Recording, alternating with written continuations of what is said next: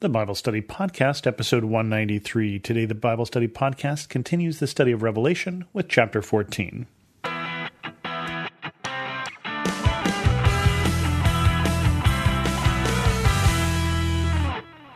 Welcome to the Bible Study Podcast. I'm your host, Chris Christensen. You may recall as we left Revelation in chapter 13, things were not going so well for the believers. And the problem was the beast had been raised up, who was a servant of Satan. And we start to see in chapter 14 and chapter 15 payback. We start to see the judgment that comes upon those who have served the beast. But first, we get this the Lamb and the 144,000. Then I looked, and there before me was the Lamb standing on Mount Zion, and with him a 144,000 who had his name and his father's name written on their foreheads. And I heard a sound from heaven like the roar of rushing waters, and like a loud peal of thunder. The sound I heard was like that of harpists playing their harps. And they sang a new song before the throne and before the four living creatures and the elders. No one could learn the song except the 144,000 who had been redeemed from the earth. These are those who did not defile themselves with women, for they remained virgins. They follow the Lamb wherever he goes. They were purchased from among mankind and offered as firstfruits to God and the Lamb. No lie was found in their mouths. They are blameless.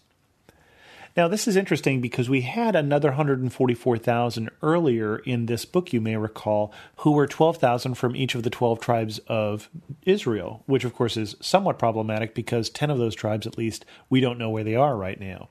And we weren't sure at that point whether we were looking at something that was metaphorical for God's people or not.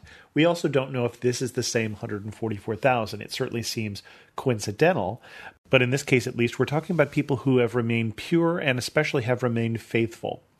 And when we talk about people who had the mark of the beast written on them in the previous chapter, we look at that often very literally, and people say, well, you know, maybe people are tattooing or getting some sort of subdermal implant so that they can buy and sell or whatever. And then, similarly, in this chapter, we see that these people have Jesus' name and the Lamb and the Father's name written on their foreheads we don't necessarily have to take that literally. I don't know if it is literal or not, but think, if you will, of the movie Toy Story.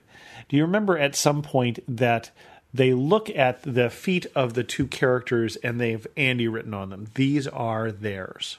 This is they are Andy's toys. Well, this is very similar here that the name is one of ownership is how I would see this. So, specifically, what we're saying is these are people who are wholly sold out to God. These are people who have not been unfaithful, even though there's great pressure on, as we saw in chapter 13, to be unfaithful, even though the whole world looks like in chapter 13 that it's moving away from God.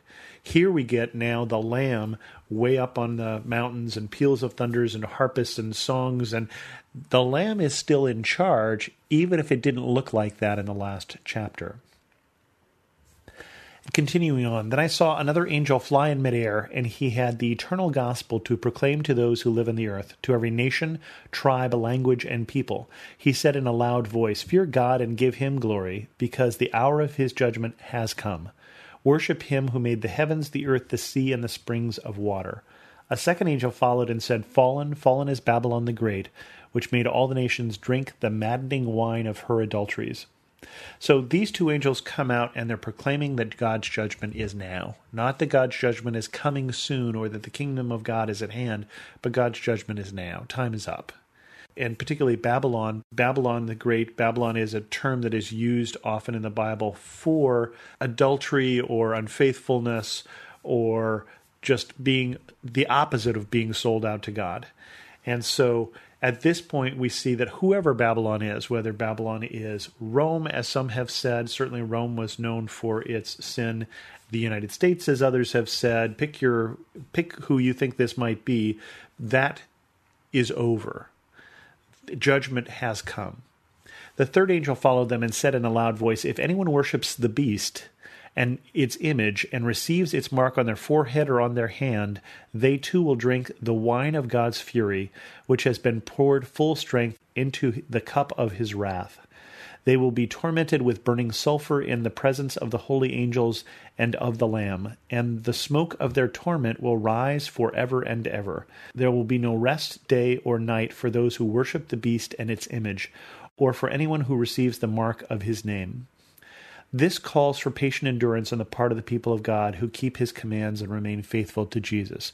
And again, calling back to that this is written to a church that it's undergoing persecution. And it's saying the cost of selling out is higher than the cost of faithfulness.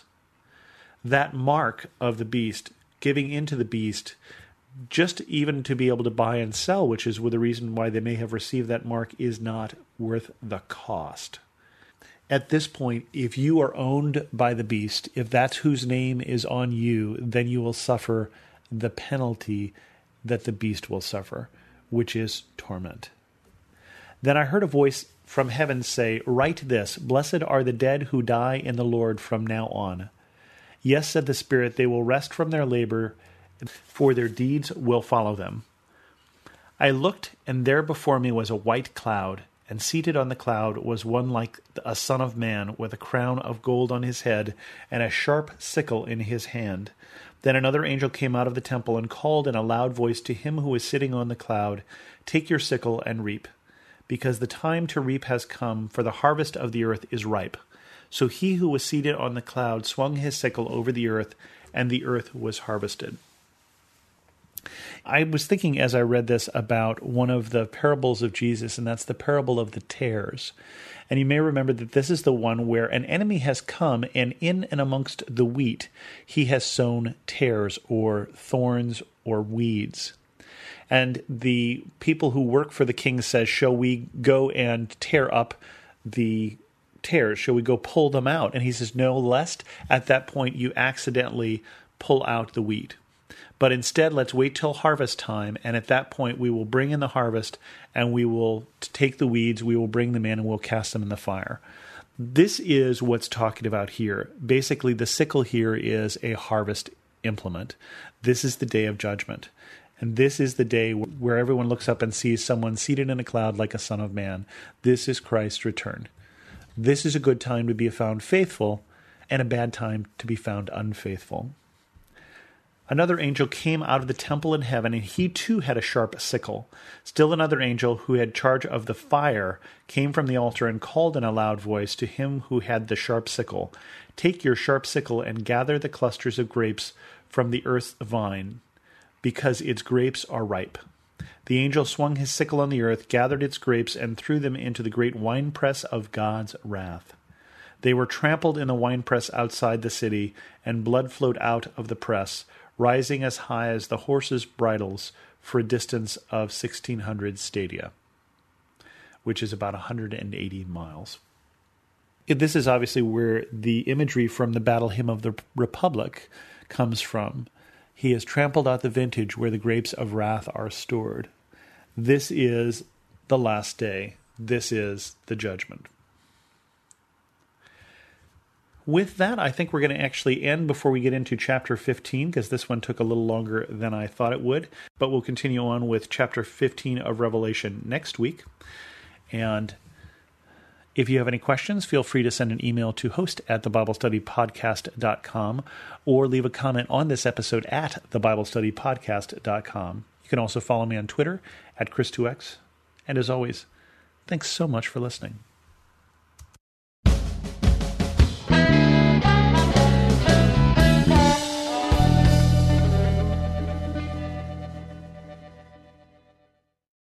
Hello, hello. Quinice Petway here, co host of the Your Daily Bible Verse podcast.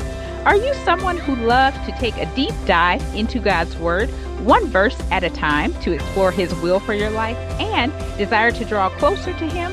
If that sounds like you, I'd love to invite you to head over to lifeaudio.com and search your daily Bible verse to tune in and subscribe for daily inspiration, life application, and spiritual transformation through the in depth exploration of God's Word.